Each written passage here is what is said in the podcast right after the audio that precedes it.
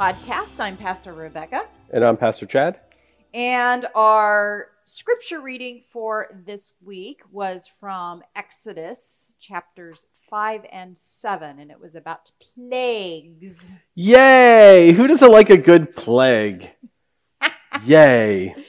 Oh, the Exodus story. Um, there is always so much to say about the Exodus that we can't fit it in a podcast. Yeah, or a sermon. No. So I think the the challenge this week, um, sermon wise, was figuring out what direction to go because there's so much there.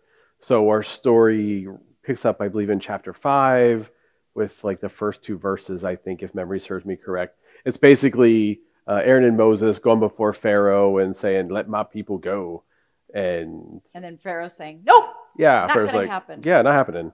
Um, so there's lots, lots of, lots of angles to go, lots of directions, and then this, and then we jump all the way to chapter seven and pick up uh, this first plague, um, turning water, the waters of Egypt, particularly the Nile, uh, into blood, stinky fish, dead fish, and undrinkable water, and uh, So here's what I find interesting about um, that. We sit there and we're like, ew, this is really gross. And that would be enough for us to make a change. yeah, And then I look at our stinky, gross water that we can't half the time get in um, without, you know, flesh eating bacteria or something along those lines, you know, with our toxic algae, our manatees are dying.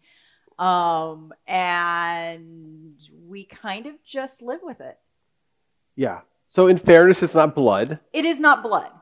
Um, and that's really stretching to say, whoa, it's not blood. Um, I, yeah, I, it's, it's really interesting.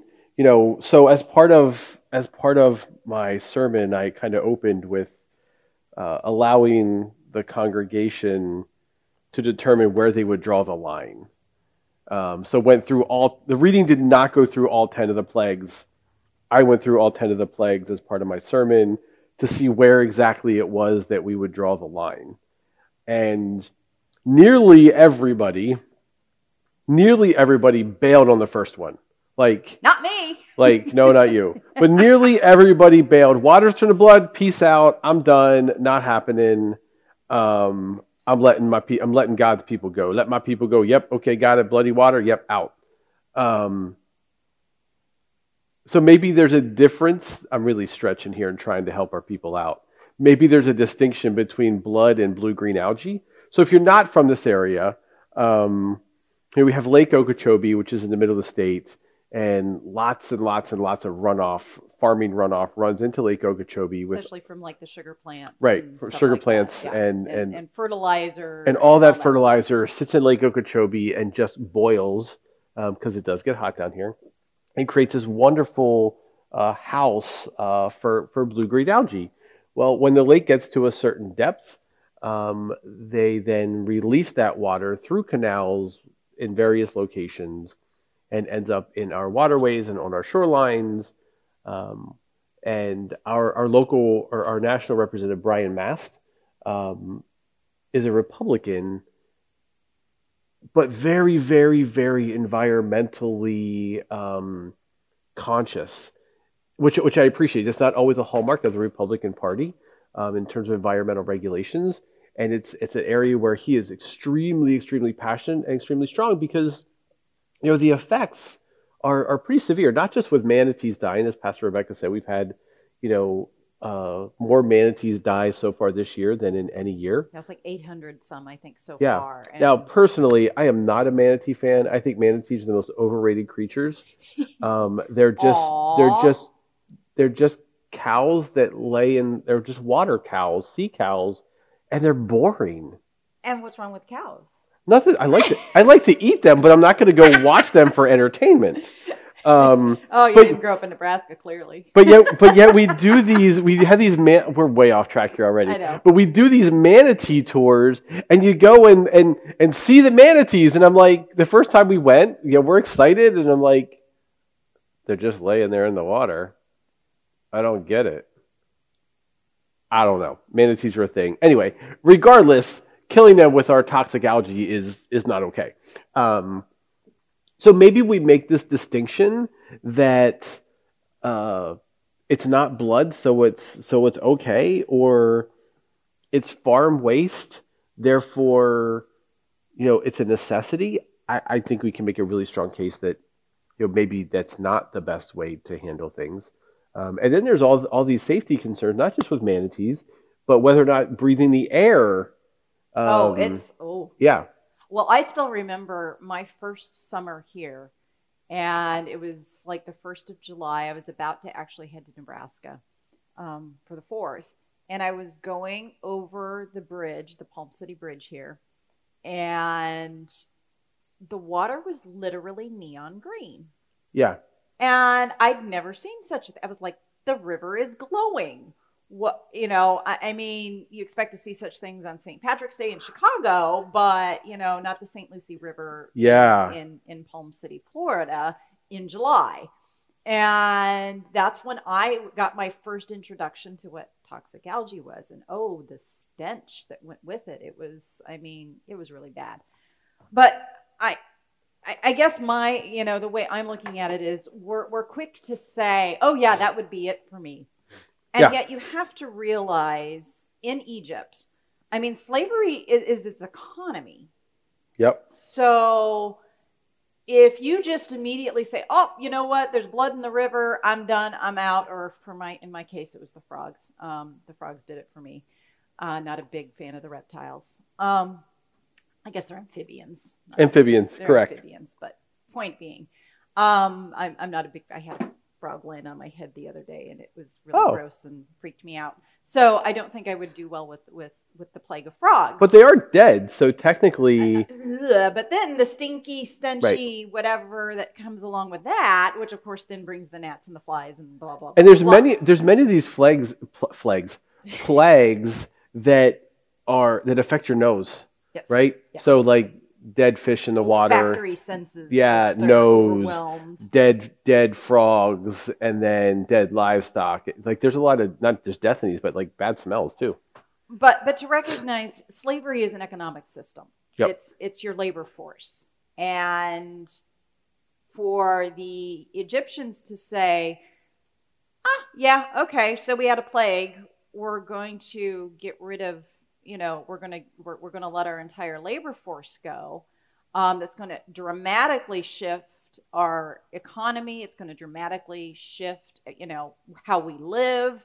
Um, let's just say the past year has shown me people do not react well to changes in how you have to live. Right. Right. And well, and it's it's I mean the the economic factors yeah. Um, not just for the for the country, but individually. Um, I mean, that, that's it's a huge shift, and for people to for people to give that up and change, change is hard. We've kind of established that. Um, for many people, change is hard. Um, change to economic realities amplifies that. Right. Um, and this, that, that, would have been a huge economic upheaval Correct. for the Egyptian system. Correct. And you so, know, and, and, maybe you know, maybe you know, the equivalent, the modern day equivalent, is is the the fifteen dollar minimum wage debate, mm-hmm. um, which is which is a is a really heated debate and one that. So I very so it's, it's a justice issue on one end, and it's an economic issue on another end. And I think it's easy to say and beat the drum for $15 an hour minimum wage, and I have beat that drum. Um, and then here at at Emmanuel, um, you start looking at the economic realities of that. So we say, okay, so $15 an hour minimum wage, yes, livable wage, and I am certainly a proponent for that. And then you get into the weeds on the business side and go, oh, well, we have a preschool. Some of our preschool teachers are not making $15 an hour. Many of our preschool teachers are not yet at 15. We have some that are close, we have some that are there, but many of them are not. And you do the math to get to that 15 for each of them. And if you know the person who's making 12 you bump three bucks, Well, you then know, you have to bump the person who's you have actually to- making 15. you have to bump yeah as well so it, it it is it's when you get into the weeds it's it's a harder it's harder to to do the math and figure out and get there than what it seems on the surface. And i'm not saying that as an excuse to not. For me that debate the $15 an hour debate was i looked at it from large corporations. Right. like, so I- yeah so today jeff bezos just blasted himself into space. No comment. Yeah right no comment Um, I think it's better if I make no comment. Yeah, yeah. Sometimes it's safe to just not say anything. My mom said, if you can't say anything nice, don't say anything at all. Um, so, so Jeff Bezos blasts himself into space today, and yet his workers, many of them, aren't earning a livable wage. Right. I have a, I have a huge issue with that. But you can't just make a policy that says, well, Amazon needs to do that, and Walmart needs to do that, and these rich and these billion dollar corporations need to do that, but small businesses and nonprofits, such as you know us here at Emmanuel, well, we don't have to follow that guideline. Well, Right. we kind of do. So, so I'm aware of the economic realities of that and the challenges of that, and yet, and yet, as people of faith, um, livable wage and economic systems are, are hugely important. So yeah, maybe the modern day equivalent to you know e- ending Egyptian slavery is bumping wages here to to 15 for right. those so, for those so who are can actually survive and live. correct. Um, And and honestly, here on the Treasure Coast, uh, try try living on 15 an hour. oh, Um, have you seen the housing prices lately? yeah, it's it's it's sad. So as part of Family Promise, um, we're intimately clued into housing costs. You know, we, we bring uh, fa- homeless families into the program. The idea, the structure is set up that in 60 to 90 days, we have them self-sufficient and in housing. Well, we're we're doing great in terms of getting them, you know, self-sufficient and ready, but there is no There's- housing. There is no housing. Um, and I'm dealing with the same thing just on a personal level, not for Right. me myself, but for someone who um, I took in during COVID who gets Social Security, but also was supplementing that with a teaching uh, substitute teaching job, and um, lost the substitute teaching job and subsequently got evicted because couldn't make rent.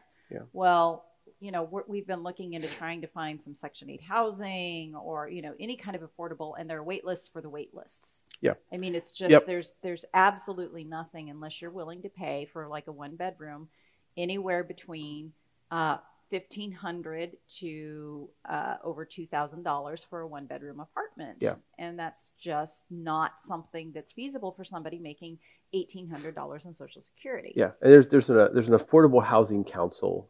Um, I think that's the name of it. I believe so. And so they are in the process of debating and defining what affordable housing is. Mhm. So if you are a single mom and you are working at um, a retail, or you're working retail, you're not you're not raking in the bucks. There is no housing for you in this market. No, you have to go. Um, You know, you know where you can go. Two hours away, up to Titusville, up on the, the Space Coast. You can get an apartment, a one And bedroom I'm apartment sure- for seven to nine hundred dollars. And I'm sure Titusville is lovely, but I don't want to drive to Titusville to buy my groceries or to buy my shirts or to buy my shoes or well, or to whatever. commute to work. right, or commute to work. because, Um, you know, I can afford to live in Titusville, but then I have to spend two hours driving. Yeah. And gas and everything else, and you wind up it, it winds up not saving you any Yeah. money. So, so one of the, one of the debates on this council is is how they're defining affordable affordable housing. So, for you know, one of the things that was brought up was, oh, affordable housing is if we have two teachers, they should be able to afford a house. Well, okay, yes, two. If you're if you are first of all, our teachers are underpaid, um, Especially in Florida. especially in Florida. God bless it. Especially this past year, I have more respect, even more respect for teachers that that had to endure last year and all the struggles. Anyway, yes, if if if two families, if if the husband and if the two partners are uh, teachers, they should be able to afford a home, a place to live, and it's a stretch in this community. Now, take it a step further and say, well, if we're not sure if teachers both working can, how does a single mom, non professional, afford to live in this community? Say, well, get a better job. Well, it's not always that easy. Um, I, you know, I wish Well- it was as simple as So, so substitute teacher who's 71 years old, how is she supposed to get a better job? Right. Um, you know, there, there's there's some things at play there that it's just like that's just not in the cards of getting a better job, um, and recognizing a 71 year old having to get up at 5 a.m. every single morning and go, you know, if she were even to become just a, a regular full time teacher at that age, you're you're, you know, that's it- it's tough. not going to go well. No, It's that's tough. go well. It's not. It's not good. It's not good for education No. system, or or her in particular. Yeah. So you know that's that's kind of the thing I'm I'm personally dealing with right now, which makes me very intimately involved with with the problem. But to get back kind of to our, our issue of what's going on in our, our text for today of you know Pharaoh hardening his heart and whatever, while on the one hand, bad evil Pharaoh. Yeah. On the other hand, uh oh. Yeah. How much are we actually kind of part of the same kind of systems that Pharaoh was part of?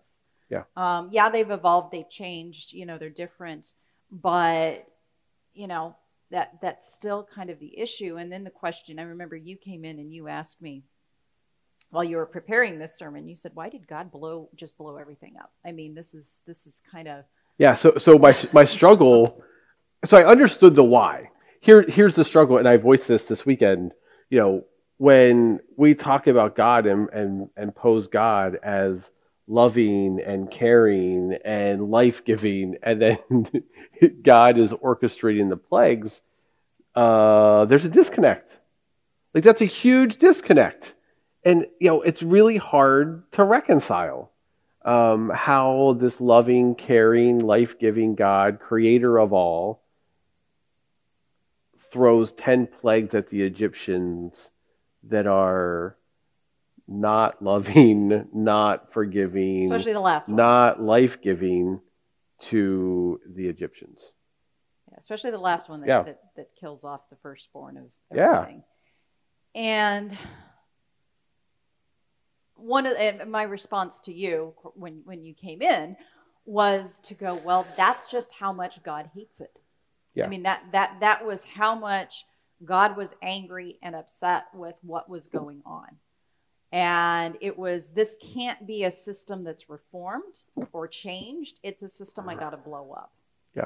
And it, it's very interesting if you start really kind of looking at the economics of, of the ancient world and how things worked and, and justice, et cetera, and what God did in the midst of that. And it isn't just about, so, you know, we think about, okay, well, he freed, he, he, he freed the Israelite slaves.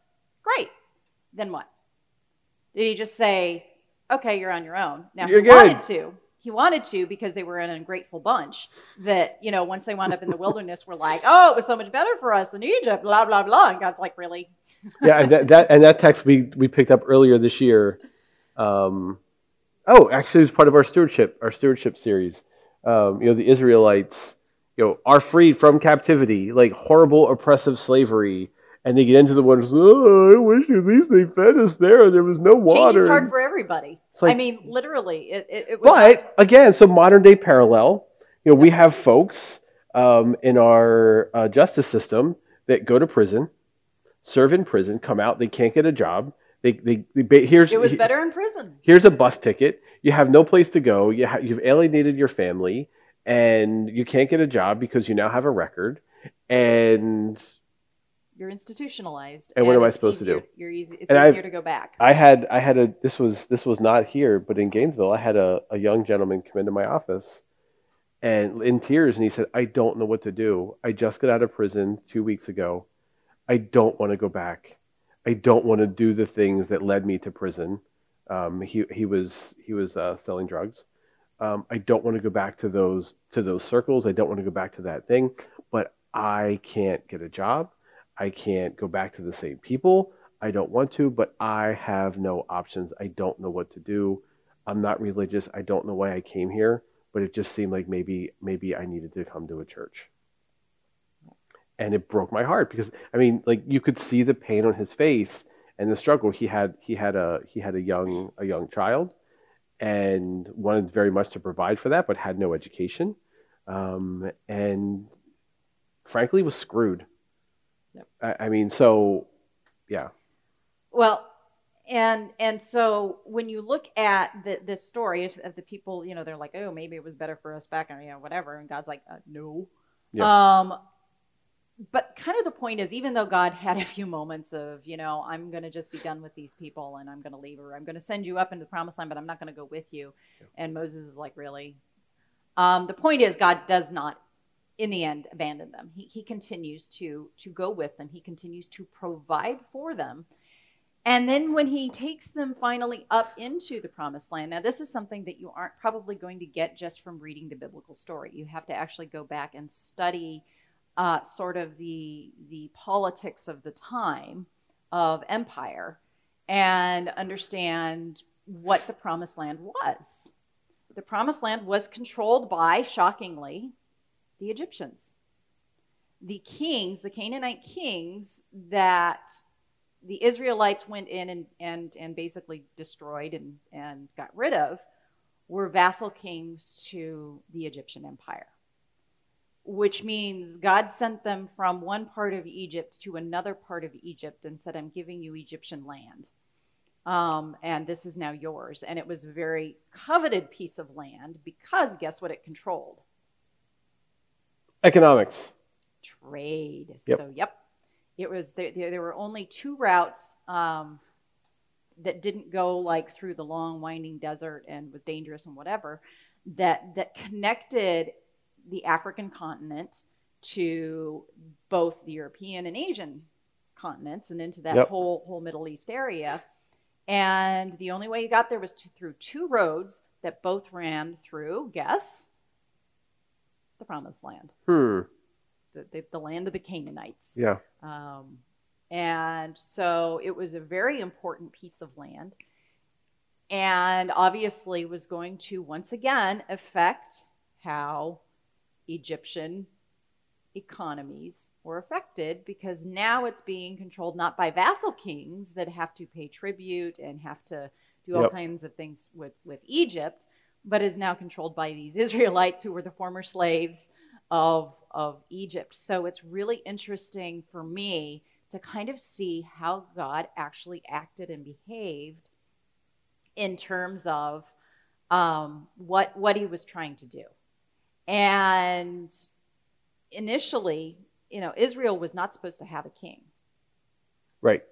And They begged and begged and begged and begged. they begged. and begged, and he finally relented and said, "I guarantee you're not going to like this because here's what happens when you have a king: um, inequality.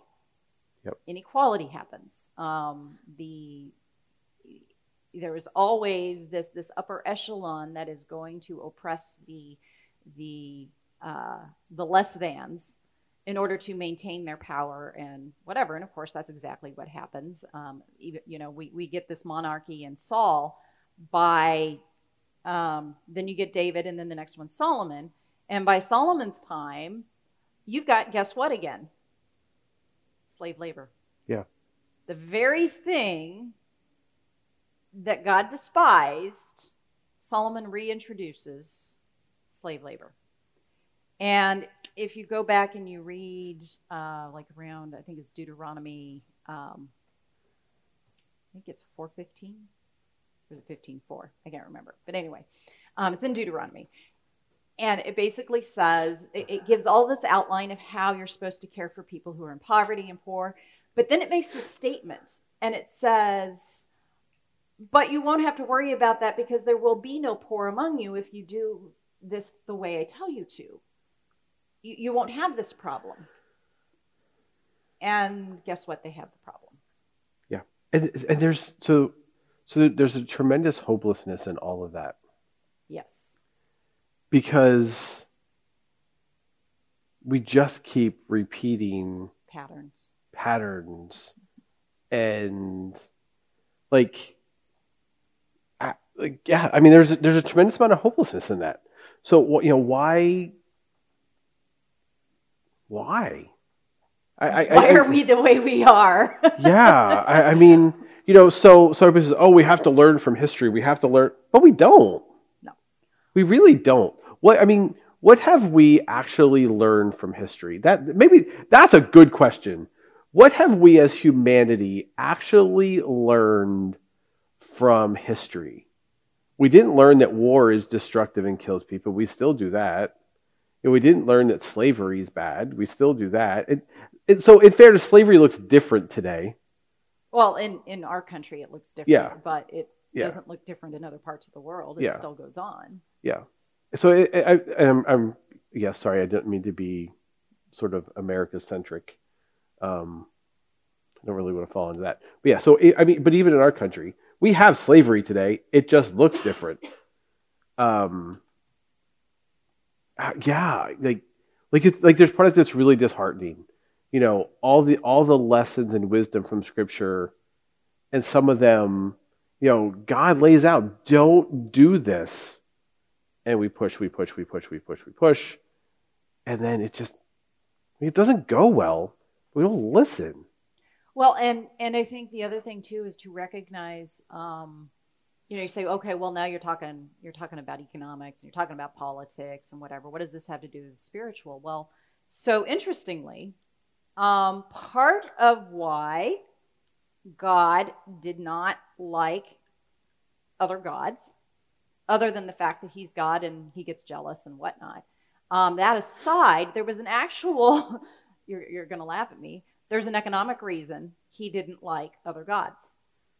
Because of revelation. No, actually, I wasn't going to go there, but I can No, no, no. because there are plagues in Revelation that actually mirror blah blah blah. I could go there. Thanks for bringing it up. No, um, but the religious systems. So, guess who owned eighty percent of the land in Egypt? I don't know. The priests. Oh yeah, yeah, yeah. temple priests. Yeah. So when God sets up the religious system in Israel, who's the tribe that, that is kind of the priestly tribe? Um, Sorry, yeah, Levi, yeah. the Levites. The Levites. the the Levite priests. yes. So the Levite priests, and there was something about the Levite priests as a tribe that they did not get that every other tribe got land. They were not allowed land Yeah. Because they were the priests. And in every other country that and nation that had, you know, their priestly caste and whatever that was that was in charge of stuff, guess what? They all control they all controlled land. Um, even into Jesus's day, uh, the the temple system was the system for administration. It was a system for social activity. Like the temple ran society. It like, did. It like totally every every everything. every part of society was woven and worked through Yeah. the, through the temple system. and, and I'm not just talking about the temple system of Judaism. I'm talking the temple system of, of all the gods. Right. Um, when Paul goes into um, Ephesus and gets stoned, part of the problem is what is he going after? The idols. Yeah. There's there's a market there. There's there's an economic issue at play, and so they try to stone him because they're like he's trying to put us out of business. And let's face it, if you're going after the the central part of how your economy runs, how your society runs, that is not going to go over well with the general population, much less the leadership. I mean, the, the leadership certainly is not going to get on board with it because power fights to hold on to power every Always. single every single time. always and so you're going to have the the you know the temple system in general whether it's a pagan temple or it's the jewish temple or whatever it is Yeah. that system is going to is going to be like no you can't do this. You will destroy us. Um, and that will be the end of our cushy way of life and you know all the, the things that go along with that. But for the general population as well that's their way of life whether it's whether they benefit from it or not it's still their way of life Right. and it's what they know and to change that was deeply threatening and was very problematic so christianity didn't thrive among the elite. Guess who it initially were the first major converts to Christianity? It was always the oppressed. Your slaves, your you Yeah. know your your people coming out of prison. Yep. You know, it, it which is part of i always find that fascinating in terms of our nation's history um, and you know the intersection of slavery and uh, the you know the, the southern slave system the plantation system and christianity how, how Christianity tried to uphold it. yeah so so the slave owners gave uh, you know wanted to make sure that the slaves knew scripture because they read it as something that was oppressive and would keep them in their place and the slaves read it as liberating Yeah. and They read the Exodus and went, Right. "Hello." it was really a liber, you know liberation for them and they read it and they were like wait a minute there there is they read it from a completely different angle again different context um, so they read it completely differently and was sort of a, a kick in the rear to say hey this isn't right um, and you know we have so many great African American spirituals that come from out of that out of that uh, that time frame um, I, I always find that fascinating you know not just not just from a historical standpoint but from a from the power of scripture and if you you could make a point with scripture if you want to yeah. you Yeah. could, you could you could make a point for scripture if you want to the i mean the slave owners made a point for for slavery based on scripture but if you look at the entire arc of scripture it's really hard to say that god thinks that slavery is okay Yeah, Like, yeah. even- he, blew, even- he, blew, he blew up a whole system. even even if you cut out Exodus, like even if you cut Exodus out of their Bible and say, well, here, chew on these Gospels, um, you know, it, it's it's really it, it's hard to make a case for slavery when you when you look at the totality of Scripture. That's one of the dangerous things about Scripture. You can you can cherry pick some verses and, and make a point, but you know, if you look at the entire the entire scope of Scripture, But I find it very different. interesting that part of why um, uh, God was very adamant about there be no other gods was because the other gods had demands that were oppressive and were Yeah. demands that and, and, and were part of this system that he was trying to just just get rid of and say no this is this is not the, you know if you're going don't worship this stuff worship me. And if you're worshiping me you're you're living in this this society that cares for one another and and loves its neighbor and and does all of this and you will have no poverty. Um, there will be no poor among you because you're you're living it out with with me as the focus not the the economic system that gives you power etc Yeah. and and hence why there was not supposed to be a king because your power was not t- supposed to be derived from a centralized kind of you know tiered system. Um, and now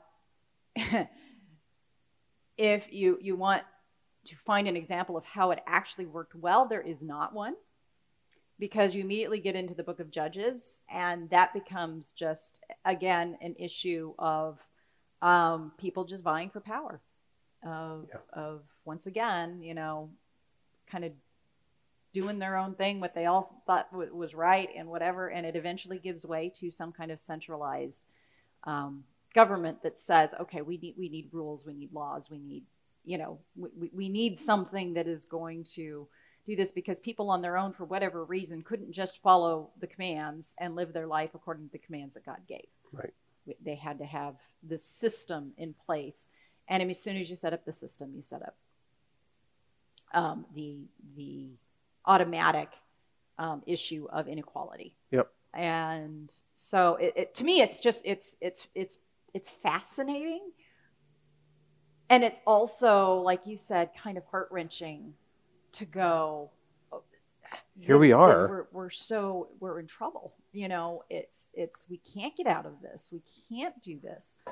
And and, and that so the the notion the notion of equality is is um is scary for some people which and and i i don't i guess i don't find it scary as much as i do recognize that there's maybe some some possible discomfort in that. Is that you know, and I don't. I, I mean, in the grand scheme, so if you look globally, um, American middle class is upper class. Like, I mean, let's just be honest. American middle class is upper Yeah. class. Um, compared to the rest of the world. right. So, Yeah. so if you take that, that means if there was if there was biblical equality um, around the globe, not just nationally, but around the globe. Um, so if you, if you look nationally, say, okay, so I'm middle class, so my lifestyle wouldn't change a whole lot if there was this, this leveling and this biblical equality. Um, but if you look at it globally, go, okay, so I'm I'm American middle class. You take that globally, and my standard of living changes. Oh, that was always the argument. And- is is it isn't about making um, other people rich; it's about making everybody poor. Yeah. Right. And that's the fear. Right. And you know, but what you know, what if we did we tackled this with you know during our stewardship series this summer, um, you know, where God, you know, Jesus says, "Hey, give it all away." You go, yeah, but not not really. Doesn't really mean all of it. Well, like if I give all of it away, then How do I survive? how do I survive? And well, but if everybody if everybody puts it all in one pile and takes what they need, I I think that's that's one of our that- again And- one of our human struggles. You know, this idea of what a need is. Yeah. Um, I, was going to say, and and there lies the rub. Is, Yep. is what do I need versus what do I want? And what I want tends to definitely override what what I need. well, my want my want overrides what other people need, Absolutely. and that, and and that's the rub. And I'm guilty of And this oh, too. so am I. um, you know, I am, you know, we bought some bought some furniture this week. Was it a was it a need? Yeah. No, we got some cool stuff. It's a want. But then you go, wait a minute. But there's again, I I, I get I get the rub. Um, and it's all it's all part of it's all part of this struggle. Um, and this journey, this, so this journey of faith. I don't. We It's a, you. it, it's a it's we've a never thank- said it's easy. it's a thank God God forgives us because it, it it's a constant need for forgiveness. Yeah. And then, and then, a, and then, a, and here, for, so for me, then it's the next step. And can we do better? Yes. You know, okay, so Well, you can have two responses to forgiveness. Your response to forgiveness can be, "Oh, I'm forgiven, so I'm just going to keep going and doing what I'm doing." yeah, Or your response to forgiveness can be, "I'm forgiven, and I, I, need to see if there's any way I can make this situation better." Yeah. Yeah. And and and do something, say something, propose something, Yep. work for something, get together with people, try to see if So I can is make there- those those changes. is there an area of life where it's harder than economics? So take, so let's take, let's take addictions aside, okay? Right? Because addictions are a little different animal. So let's take addictions aside. Is there another part of life where it's harder to make that change, to make to, to reconcile?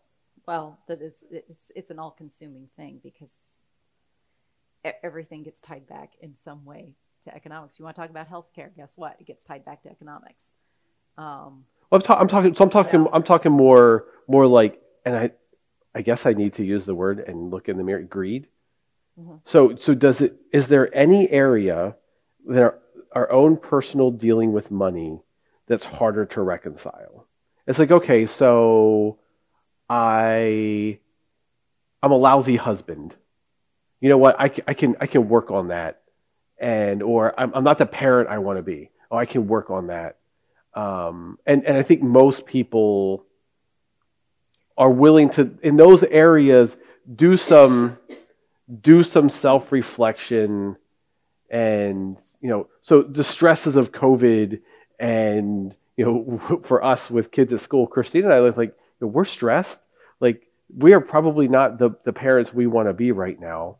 You have that conversation, you make some adjustments to what you're doing parenting wise, and it makes sense. I think the struggle for so many people is is you know the is the money side. You go, okay, and, and- maybe and maybe the first step. What's the first step? The first step is admitting you have a problem. You know, admitting that we have an economic problem um, in this country, or individually and say, okay, so my first, the first thing I need to recognize is I do not live, you know, biblically, financially, biblically sound. We tithe, but we st- we probably still have room. We still have room. Um, I, I don't know. Like it, it's. I, I, I guess I want to acknowledge that you know a seminary education and a job as a pastor doesn't make us exempt from those things. Um, and if if we all, us included, can just you know, kind of take a step back and do some self examination and go, okay, so this part of my life is out of whack, it's out of alignment. And, and what, and what do I do to change it, and how painful is it going to be? Yes, yes, yeah, yeah. And, and, the big part being, and how painful is it going to be? Yeah, yep, yeah, absolutely. And, and that's what I'm looking at when I look again at this story of, of the hardening of the heart. Is I, I want to be judgy. I want to be like Pharaoh's just terrible and blah blah blah. That damn Jeff Bezos blasted himself into space today. Yeah. And uh, guilty. Like, come on, Jeff. but it's it, it, it's I want you know like I said I want I want to be mad I want to I, I want to just be able to say that's them and they did horrible awful things. The problem is what scripture tends to do for me, which I don't know uh, if it does this for anybody else, but what scripture always has done for me is it's been a mirror. Yeah.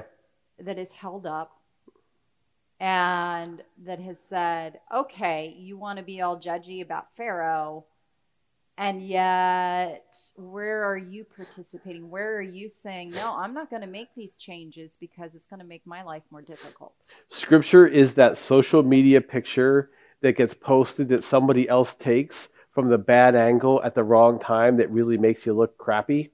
And you go, oh my God, I look like that. Take it down, take it down. and and and uh, yeah, so I had Christina take a picture of me at the beach with Anna Mae in the water, where it was not a flattering picture. I said, "Honey, you got to take that down." Oh my god, oh, you like I look horrible. I'm embarrassed. I'm sorry. Um, and I, I, think you know scripture can be that as well. We don't have to put it on social media, um, but, but, but scripture can be that as well, where we reflect and go, okay. But here's the thing. So last night, yesterday was my day off. Um, I do not eat well on my day off. I hit every snack in the house on my day off, and not the healthy ones. Um, so I'm a week and a half out from vacation I think, two weeks, a week, I don't know, whatever it was. It was good. Back from vacation, I'm like, man, that picture was not flattering um, at all physically. Um, I need to get back to eating better and not drinking my calories. Well, then there's your day off, and it's like, well, I should. These chips have been here for a while. I'm just going to eat them, and then they won't be here anymore.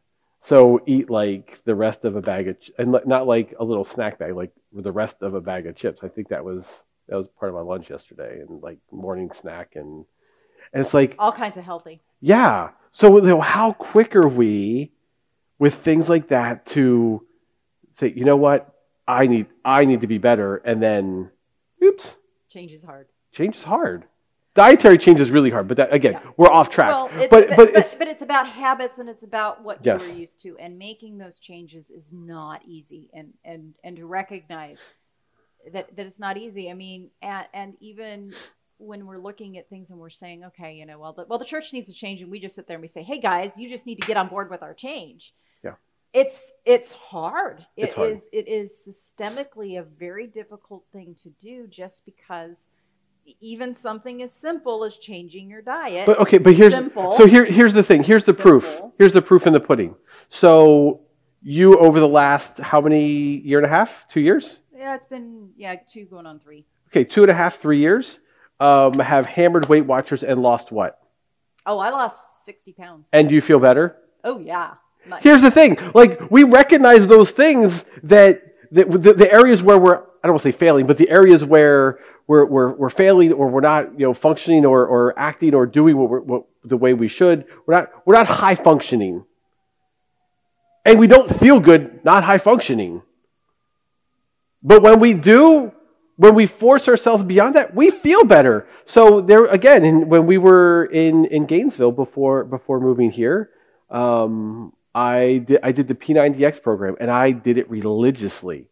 Now for the first like two weeks, I couldn't walk because I was so sore. I thought I was going to die. But man, I felt so much better. And then I got out of the habit. Clearly, I've gotten out of the habit.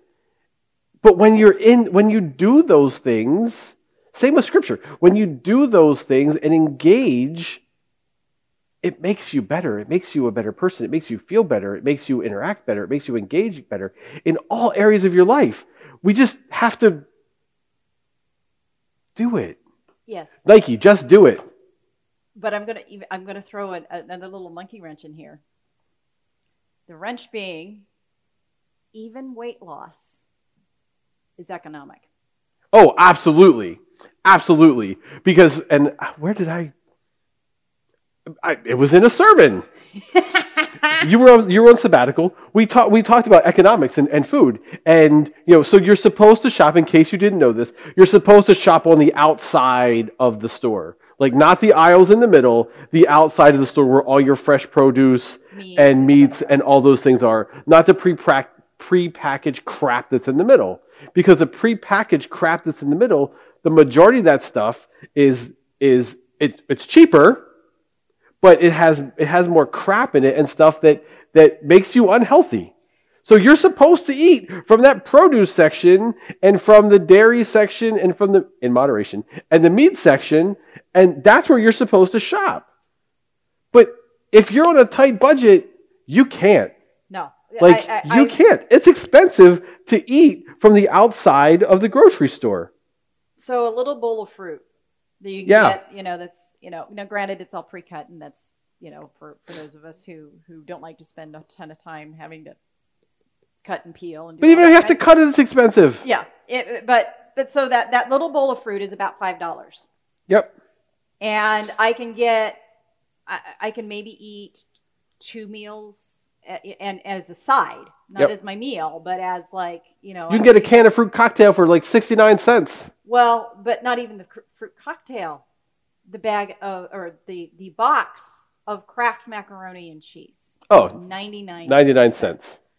Now I can feed my kid the fresh fruit that I'm also going to have to probably feed them something else to go with it for five dollars plus whatever the actual like other parts of food are going to be. I mean, you know, Yep. even if you're like, I'm going to eat fruit and nuts, it's like, have you seen how expensive nuts are? Yeah. Um, It's and- nuts how expensive nuts are. Uh, Um, but if if I'm a mom and I'm like I'm on a budget, guess what my kids are getting? They're getting the box mac and cheese because it is. I'm feeling seen right now on that box mac and cheese. um, Only one of my kids is willing to eat that stuff. Question is, are you? Uh, if it's there sometimes. Yeah. But but you're right. Like the stuff in the middle, it's cheaper, Yep. and there's and so so often there's no nutritional value in that stuff. Um, and it will make you gain weight and it will Yep. you know make you feel yucky and, Yeah. and whatever and but it's it's quick it's simple it's well, and so let's let's take it let's take it a step further. Mhm. In many urban communities, in many urban impoverished communities, there is no grocery store. There is there now we're just starting to get to a, a movement in this country where we have urban gardens and and uh, I don't know what they're called, but essentially it's a it's a produce truck, kind of like you know. When I was a kid, it was the ice cream man or the or the snowball man. They would go by and ding the bell and have the ice cream, and you know they're starting to have trucks with produce that will drive into the urban centers where there where there's impoverished communities, and yeah, it like there. So it's, fresh food isn't even available in so many communities as an option. eh, Yeah, ec- the economic, the food economics and and then you know so that then plays into healthcare because if you're if you're eating foods that are high in sodium your your blood pressure goes up your weight goes up all those things so then you have the health side of it and it just feeds into this economic system where poverty just continues to ravish I don't know who else has been watching. Manifest on, on Netflix, but it's all connected. Um, anyway, probably ought to start wrapping this up. So, so our takeaway. So, so much. our Go ahead. takeaway from no, no. I was going to say what what is our takeaway from the the Exodus story that we, we could summarize quickly. Yeah. So my so just real quick, my my my takeaway from the sermon this weekend was reflecting that God doesn't work alone. That you know this Exodus, God had the ability to just kind of like rain down on Pharaoh and break it. Yep. Like God had that ability, but God didn't. God chose to work through Moses and Aaron. So we, as people of faith, can be like Moses and Aaron, and we can help break down the systems of inequality that that uh, that are repressive and oppressive and not life And as. God's people, that was the expectation of Yes. what they were going to do as well Yes. in the promised land was to live in an equitable society. They didn't do it, but that was the expectation. Yeah. And guess what? As God's people, which we are also now God's people, we've been grafted in. Yep. What is the expectation? the expectation hasn't changed. Like that, that's the thing. The ex, and, and again, that's the disheartening part. The expectation hasn't changed. The expectation of how we are called to live and how we're called to engage the world has not changed. Society has changed, society has evolved, but the truths of- of Scripture, particularly on you know economic justice issues, have not changed. And at the at the end of the day, again, like I said, we, we know we are forgiven for all our failings. And that's where we want to focus, right? Because it's, it's, it's a way better story to say, whew, man, thank God I'm forgiven. Yeah, well, and and thank God I am forgiven Yeah. because because otherwise it would be hopeless. Yeah. It would be absolutely hopeless to to look at this and say, well, we're not forgiven and and the the generations and generations and generations of unforgiven um that that would go all the way back and and and that we have a gracious God that says, no, you're forgiven, but my expectation is still do and be better. Yeah. You're forgiven for failing. But I still, this is what I want. And, and, th- and this is always what scripture is moving us toward. This is always God's vision. God's vision is always that we live in that kind of a society. And um, whether it's something, and, and obviously it is also something we cannot do without God. Yeah. On our own, we absolutely cannot do it. Yep. Um, God had to come in and break the system. Yeah. And Which begs the question that I didn't throw out this weekend. he breaks the iron rod. Why hasn't he broken? Why hasn't he broken all the crap that's going on now? I mean, whew, that's a whole other podcast. We don't have time for it today. Yeah. But that was one of the things I struggled. That was one of the things I struggled with this week. Like, you know, there's so many systems right now that need broken. Why? Why aren't they? And, may, and maybe they are just slowly and you know whatever. Um, but yeah, so my my big takeaway was you know we are as God's people we're called to continue to to to break those systems. God God works through people, um, and God works through each and every one of us and equips us even when we don't think we're the right people to do it. Um, and it's it's hard work. It's not easy, and I think one of the biggest flaws of Christianity is we focus so much on what happens when we die and, and our salvation that we forgot how to live. Yeah. And maybe we need to focus more on how to live and what happens when we die. All right. Well, thank you for joining us and going on on along on this this this fun ride this On this exodus with us on this exodus with us. Uh, next week, I believe we are going to be talking about uh, Paul, Saul, and and and the road to Damascus and his his conversion. So, uh, listen, of course, on on Saturday or Sunday to uh, our live stream or here in worship to the the sermon on that. And then we'll be right back here with a podcast, kind of expanding upon it, just sort of like we did today with the previous sermon. So we look forward to seeing y'all next week. Have a great day. Bye.